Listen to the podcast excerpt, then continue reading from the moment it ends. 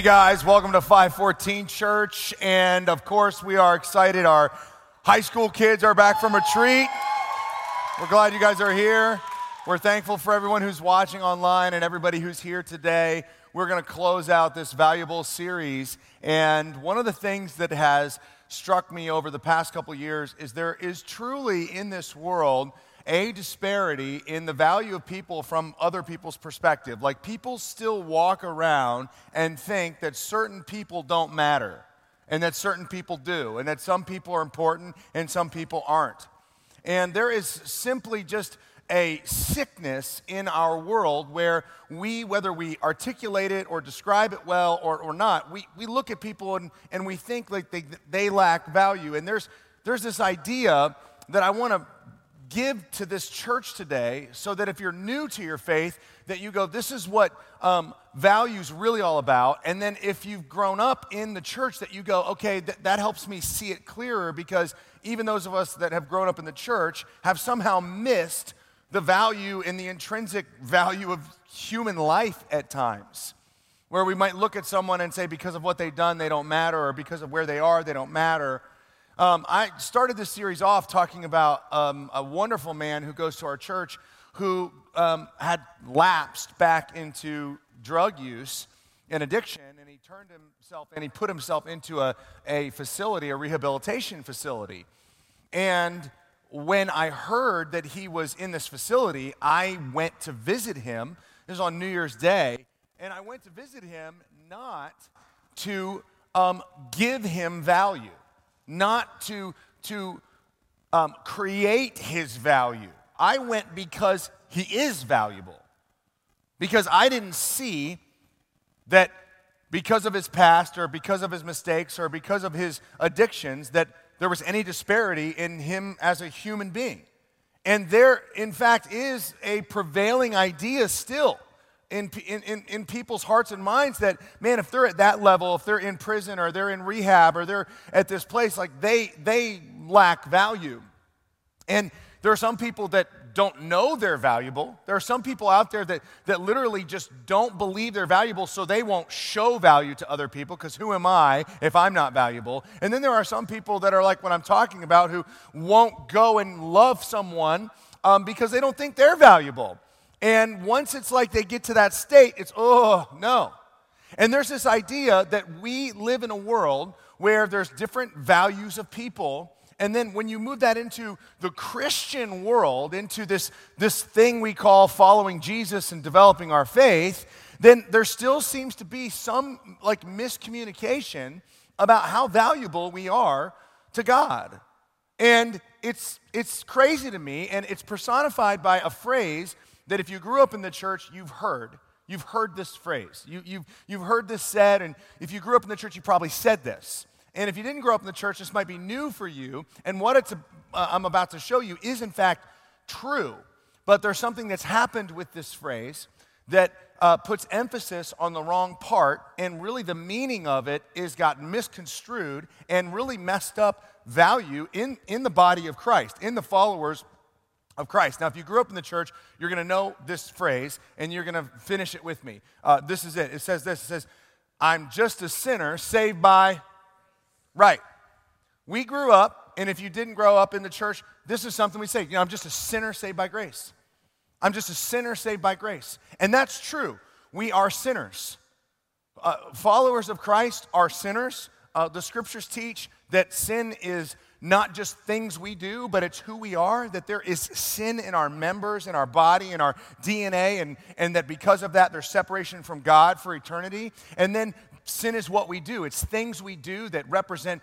Um, kind of moving away from God's ultimate plan for our life, and it's, it's missing the mark, the Bible says. And therefore, we are sinners. But this phrase, I'm just a sinner, saved by grace, what it does is it doesn't just stop there, it evolves and it turns into this idea that because we're sinners, we lack value. That sin is this thing that has wrapped us up, and therefore we have nothing really great in and of ourselves to offer the world. And even growing up, I remember this idea in the church like if I would ever do something that was helpful or good or something positive in a, in a church kind of community a setting, that there were people that would walk up to me, like I call them the humble police. They walk around and make sure that I'm not being, you know, too prideful. And if I did something, like if I spoke something, or if I sang something, or played something, or even helped someone, people to walk up to me and say, you know, that's not you. You know, you're, you're nothing. And that's what this phrase can turn into. I'm just a sinner saved by grace, translated in the Christian community oftentimes. You're really nothing. God is everything, and you are nothing. You're just a sinner. I.e., that is who you are. You are a sinner saved by grace. You're just a mess of a person, and God, just for some odd reason, came around and decided to give you his salvation, but you are a heaping pile of nothingness carrying around a, a fragrant flower, and the only thing good that you are is just that flower. Because you're just a sinner, saved by grace. You're just a sinner, man. You're a sinner. You're just a sinner. You sin all the time and sinful talk and blah, blah. you're nothing. You're nothing. This could not be more inaccurate, more wrong. And what it's done is it's permeated humanity, it's, it's, it's permeated the Christian church, it's permeated the way we see each other and see ourselves because we have this misappropriation of the value of human life and what sinners are and how God pieced this whole thing together. We do this because we're sinners. We look at people and we debase them to you are just a nothing because you're a sinner. You see, the thing about grace, and we know this, we've learned this, we grow up, you learn what the definition of grace is, right? Grace is an undeserved gift. Uh, put it this way grace is getting what you don't deserve. Mercy, right? Kind of the other side of the same coin. Mercy, not getting what you do deserve. Grace, getting what you don't deserve. The thing about grace is we don't deserve the grace of God, and we can't attain the grace of God. Okay? We don't deserve it because we actually have broken the rules. You see, grace is undeserved and unattainable by ourselves. It is. We are sinners who broke rules. And when we break rules, we, we kind of like, oh, you did it. You're, you're guilty. You, you don't deserve because you turned your back. You don't deserve it. You broke the rule. Or the Bible says that when we sin, it caused death. So, grace is not only something we don't deserve because we actually broke the law, we broke it in our heart, we broke it in our behaviors, we broke it in our creative nature. After one man fell, all fell. We, we don't deserve the grace of God. We didn't do anything to deserve it. We've only done things that really make us not deserve it. That's the idea of grace. But also, the Bible says that once you were born and then you lived this thing out at all, it says that you're dead in your trespasses and sins. So the Bible says about grace, you don't deserve it because you sin and you keep sinning. You haven't earned it because if you earned it, it would be you'd be perfect. And then it also says you can't, you're dead. How can a dead man sit in a grave and dig himself out? He can't, he's dead. But that says nothing about your value. That is a commentary on the consequences and the condition of sin. You see, you and I are locked up in sin. And God doesn't look at us and go, Oh, you are just nothing. You're just this heap of sinful stone. You're just a sinner. This is all you are. No, no. God looks at you and goes, Oh, look what you are. Look how beautiful you are. Look what I made you for. Look what you're designed for. You got trapped in the stone, in the weight, in the death of sin. I got to free you. You don't deserve it, but I love you. And you're incapable, so I'll do it for you. You see, there's a misunderstanding. God didn't come and save you. And then when He saved you, you become important. God didn't save you to make you valuable, He saved you because you are. He went, Oh, my creation, look how I made it. It has purpose, it has beauty, it has goodness, it has opportunity, it's gonna do great things. Then sin came along. Oh, it's a rat, it's a stone, it's a weight, it's hurting them, it's taking away my original design. They don't deserve it, but I love them. They can't do it, so I will save them.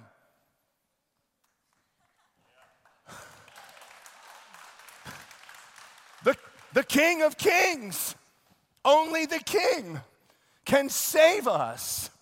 Only the King can pull this tool from the sheath and actually bring it back into new life. But does that say anything about purpose other than you have tons? Let me, let me put it this way Our sin and death made us undeserving and incapable of saving ourselves. That's what sin does. It shows us that we're dirty. It shows us we don't deserve it. It shows us that we did break the law. And then it kills us, which makes us incapable. But God's design makes us invaluable and worth saving. He looks at us and goes, My creation, my design, I started out with this purpose for you to do good things. Everyone in here, look at your hands. Look at them. Just go like this. Look at them. God made you that way. Do you know that God made those hands? He made them in the first human. They were there. They were there from day one. Before sin, the design was there. And then our design got trapped in sin and it killed us and we deserved it. But God said, I'm not going to leave you there. You have purpose. Every person in this room has eternal purpose and it is obvious through the way you were designed. God looks at us and goes, This can do so much. There's so much to this. I made this with a purpose. I made this to put on the end of a rifle and stab it into the enemy in World War I. Just kidding. This, I made you. I made you. I designed you. I put you together. I had a purpose when I made you, I, I crafted you. You have intrinsic value just in your birth. And so I don't want you to get caught up in this. You see, it, salvation is beautiful.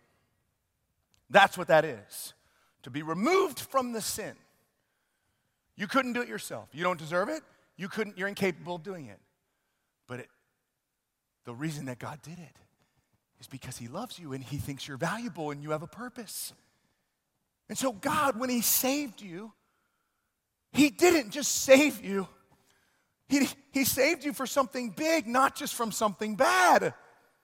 You see, sin means death, and death means eternal separation. And yes, God came and freed you from that. But He didn't just free you from something, He freed you for something.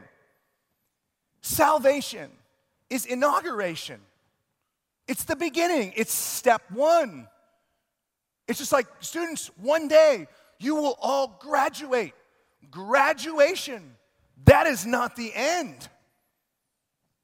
That is the beginning of what? Your life demonstration of all that God did for you.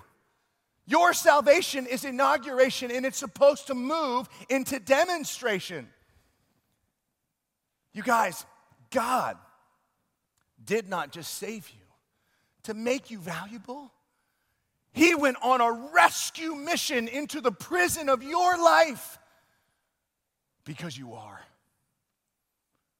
No one goes to have a baby at the hospital and then has the baby. There it is. The baby's born. It's beautiful. It has all this hope. And then go, mom and dad go, Figure it out. Have fun. You were born. This is it. Lay here and see what you can do. No. Parents, take babies home because there's more. There's a future. There's a life. There's a purpose. There's something for you to do. If you're a kid, they put an OSU hat beanie on because that means maybe, maybe it's going to be really big. Do you understand the heart of that? Putting an OSU beanie on a baby is parental vision. I'm not, jo- I'm not actually joking. they go, This is the beginning. What if? What if? What if they could go and do? What if they could go and be? What if they could understand who they really are? They get put into a room that's painted with the colors. They get put horses in front of them, or, you know, the four horsemen in front of them, or something to make them see that this is the inauguration. But we've got more to go and do. This is the heart of this series, valuable. You have to see yourself the way God sees you. And God didn't save you just because, oh, you're just a pitiful, sinful, broken nothingness. Take my flower and spread the aroma. He said, You are the aroma. You have something to do. Look at your hands, look at your feet. They're supposed to take you somewhere. Look at your eyes, they're supposed to see things. Look at your mouth, it's supposed to say something, and it's supposed to do something beautiful. God didn't save you to make you valuable, He saved you because you are. He saved you because you are. Believe that today. In the book of Ephesians, so I'm going to take a minute and talk about the book of Ephesians. If you didn't grow up in the church, you don't know what that is. There's a man named Paul who wrote 13 letters that ended up in a Bible, a book of books is what that means. We called it the Bible to scare everyone away. It's just a book of books. Okay? And one of those books is a book called Ephesians, which was a letter written by a real person in the first century to a group of humans that lived in a place called Ephesus. And in that book, Paul does six chapters or he does two halves. He starts off for three chapters saying, You are God's prize. He loves you. You've been blessed with every spiritual blessing in the heavenly realms. You're wonderful. You're beautiful. God blessed you. And then, chapter 4, 5, 6, he says, Now, because of who you are, go and do this. And he starts unpacking how to speak and how to be married and how to serve and how to be obedient, all because of You've been seated in the heavenly places. Basically, when God sees you, He sees His Son, He sees His, his blood. Know it. You have been anointed now when you get saved into the family of God. Now, show it. Know it, show it. Believe it, live it. That's the book of Ephesians. One of the things we miss in the local church is something masterful about what this author does in Ephesians chapter 2, in the part where he's simply talking about knowing who you are in Christ. He sandwiches the most famous verse about grace next to showing it before he gets to the broader part where he's going to unpack that holistically. And it's right next to a passage that we all in the church, if we grew up in the church, we know this passage. It's Ephesians chapter 2. It's the quintessential passage of Scripture that talks about our salvation and how it's by grace. But I want you to see what Paul does with this great salvation and what he puts right next to it. This is the passage, Ephesians chapter 2. For it is by grace you have been saved. We have to understand we're all saved by grace. We didn't deserve it, we're incapable of getting it. Grace, the undeserved gift. You're saved when you through faith, through your belief, not through your activity. It's a gift from God, not of yourselves. When you place belief in the grace, when you place your belief in what God demonstrated for you on the cross, when you place your faith in what He did, not what you did, you place your faith. He says, faith is the doorway you have to step through. You only step through that doorway into salvation by belief in your heart. And once you step through the threshold, these boots are made for walking.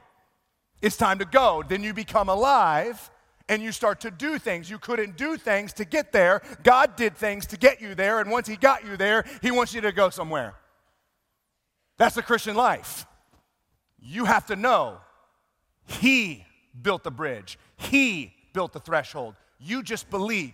Arms behind your back, legs tied together, simple belief. You know this by the way you go to sleep at night if you are saved.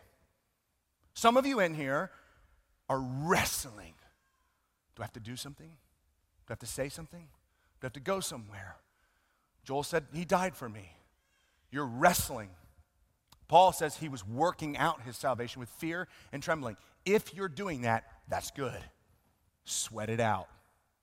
What God is doing is teasing you. He's taking apart. He is, he is, um, there's a word I'm looking for, parsing you. He's parsing the part about you that thinks you have to do something from the part that relies on what Jesus did. And you're wrestling and you're sweating. And then some of you in here are going, dude, I'm doing good, man. I'm, I do lots of things for God. Woe to you, my friends. You are in trouble. You, you, didn't, you didn't do anything for God.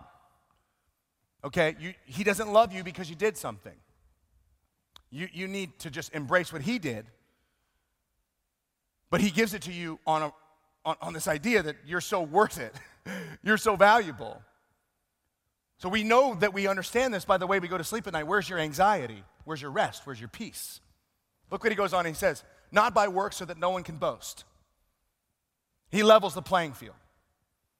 He says, You know, you don't get to parade around and act like there's different hierarchies in this salvation deal. What Jesus did on the cross is glorified. It is the final word, it is the final death, burial, and resurrection. We glorify that. It's our gift. All of us need it. All of us are in trouble. All of us get it by faith.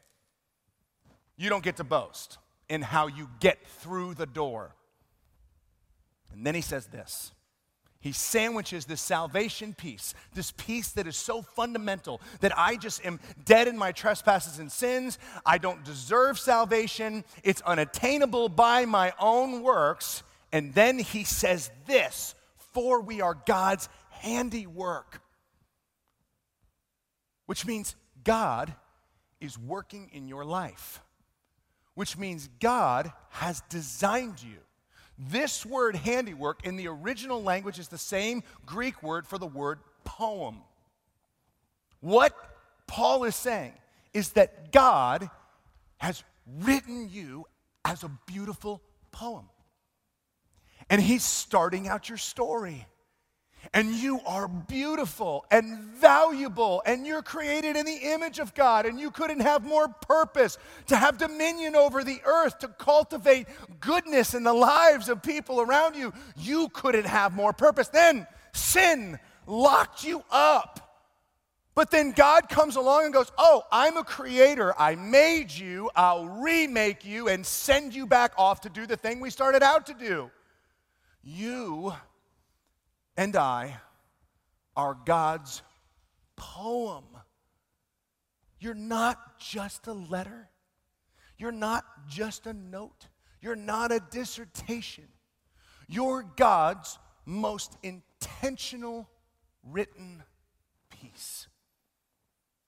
Something that gets written in our minds when our hearts go to places of love. That's what you are. The, the, beginning of this series talked about we are who God says we are, and then we talked about how words create worlds because God's word created the world. Our words matter. You are his spoken beauty, you're his poem. And he writes and weaves you. You were made this way, and oh, we got in trouble, and here's what you're supposed to go do, so I'll fix it. So he created you, and then he recreated you in Christ Jesus. He recreated you in Christ Jesus. What this means is you got in trouble, and so He delivered you And in Christ, the two of you are seen as one and purposeful and good. You're created in Christ Jesus. When you place your faith in Jesus Christ, He looks upon you and says, This is my son, this is my daughter, whom I'm well pleased.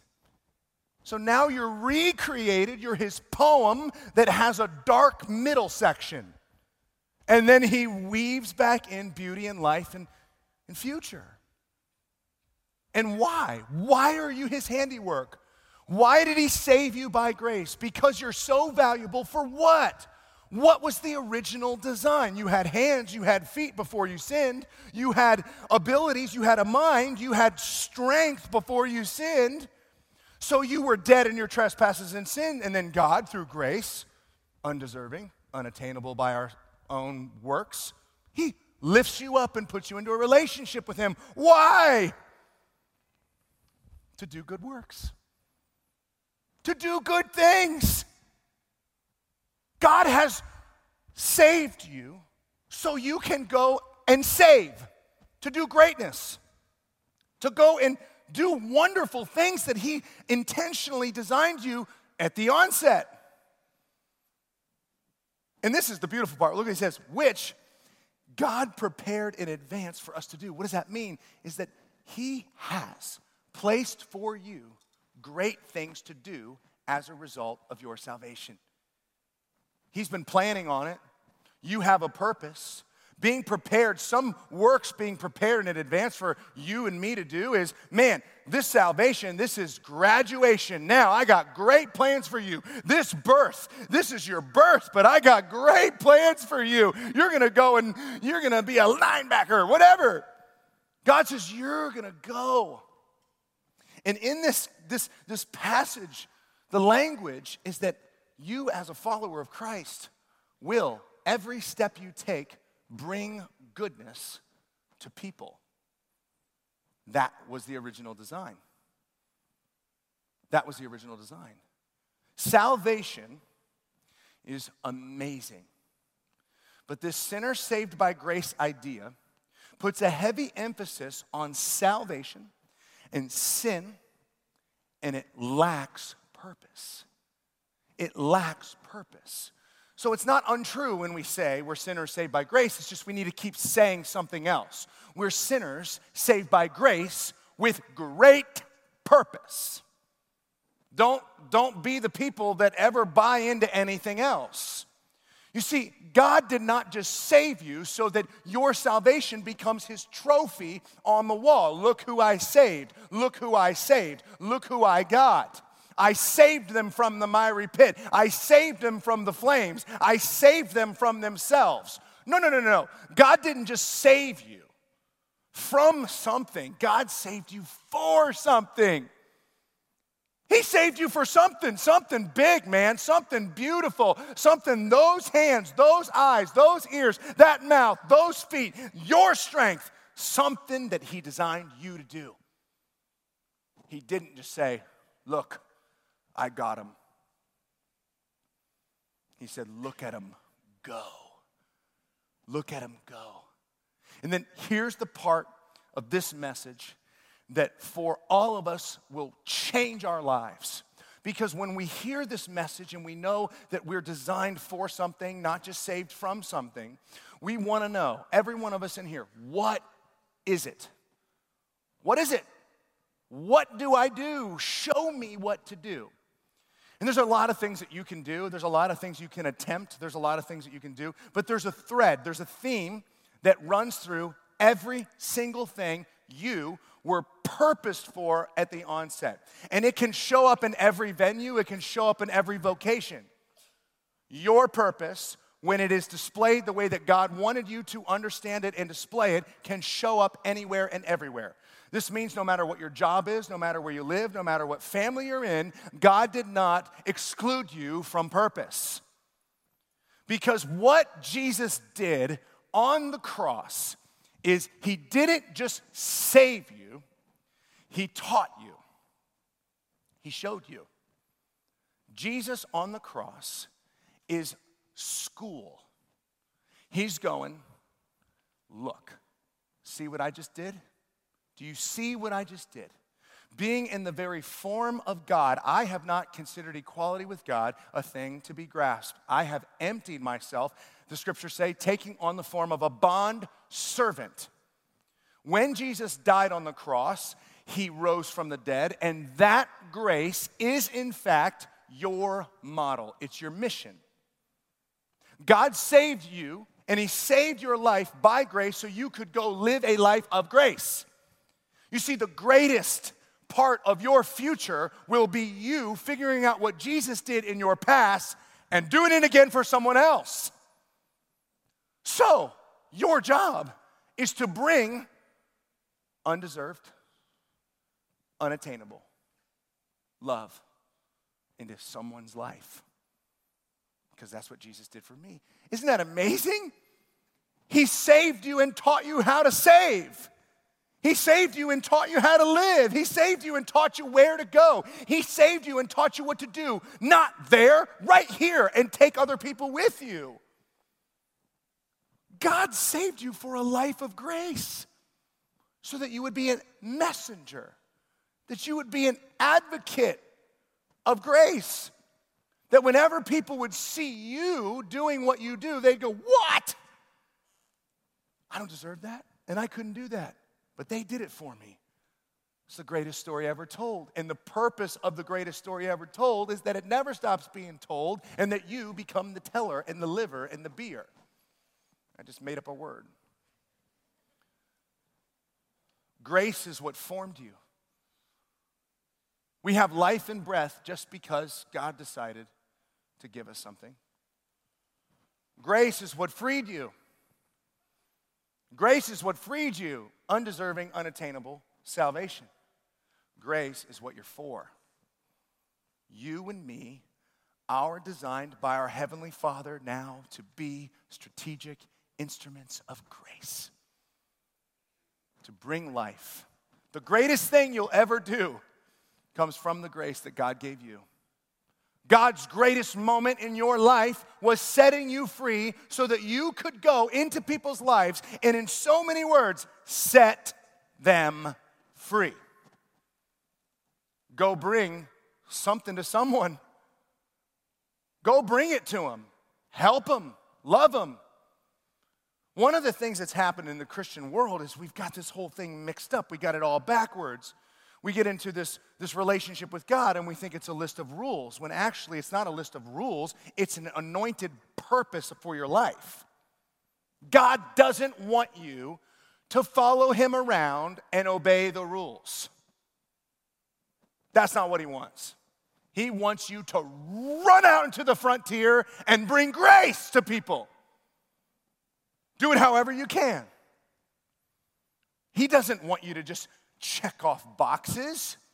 He wants you to break down paradigms. He wants you to reach people that are suffering. He wants you to help people. He wants you to be a good husband and be a good father and be a good teacher and be a good business leader and do it with the markings of grace, the grace you learned when you went to school on Salvation Day. And spend the rest of your life working that out. What this means is that grace and the way we're supposed to live this thing out should feel and look different. A couple of thoughts on the way this should feel. It needs to be motivated by grace, your good works, and not guilt. Why are we walking around doing good things? Because we think God is mad at us. He was mad at you when you got into trouble.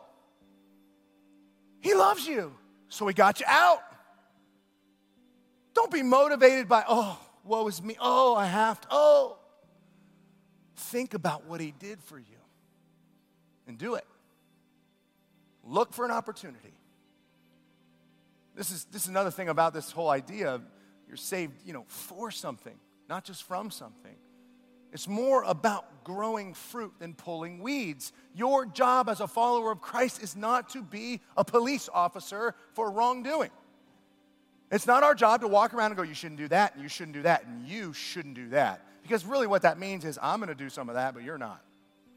I mean, that's the heart of it. This, is a bigger commentary.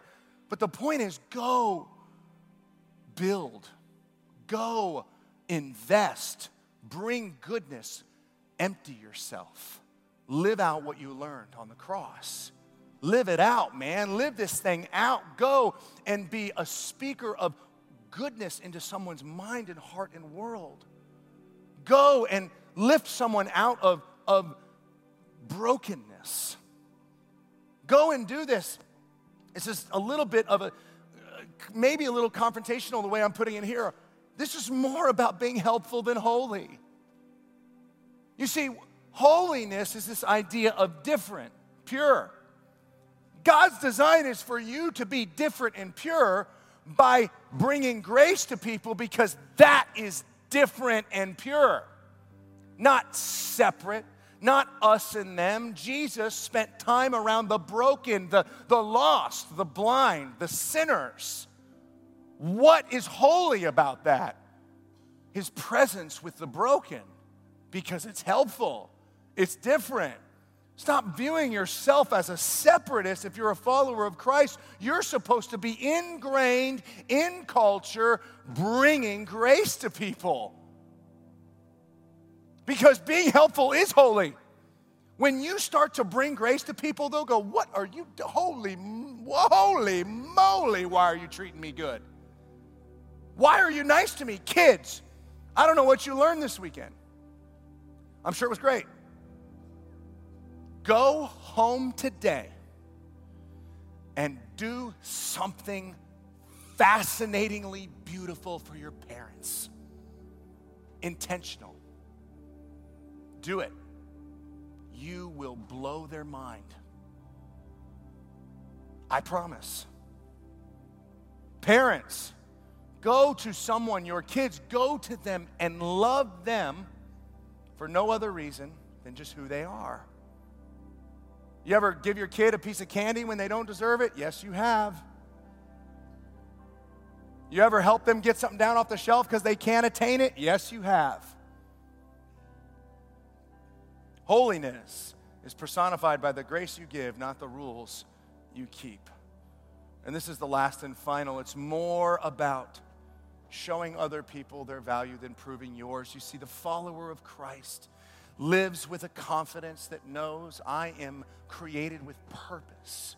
And I am not doing things to make myself feel valuable. I'm doing these things because I am. I'm doing these things because I am. And if you start to do things, listen to this, this is so critical.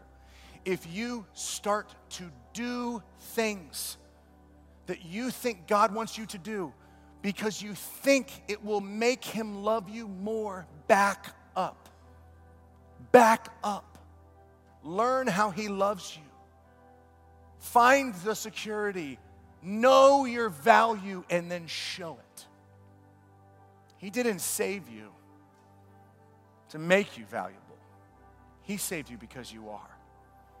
Everyone in this room is designed by God to do great things.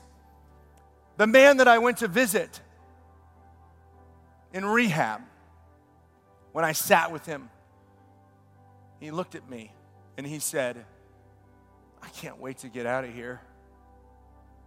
I can't wait to get out of here. And he started to list off not just the freedom that he would have when he got out, but the things that he would do the people he would love, this, his children whom he had to take care of, his job that he wanted to do better. He started to think about the purpose of rehab. The purpose of our rehab on the cross is so that you and me can be mobile rehab for everybody else. Because he loves you, he gave it to you before you even knew him. He had a purpose plan for you. So I want everyone to stand up and we're going to end this series together and we're going to pray some big, bold prayers together. Let's just pray for a second.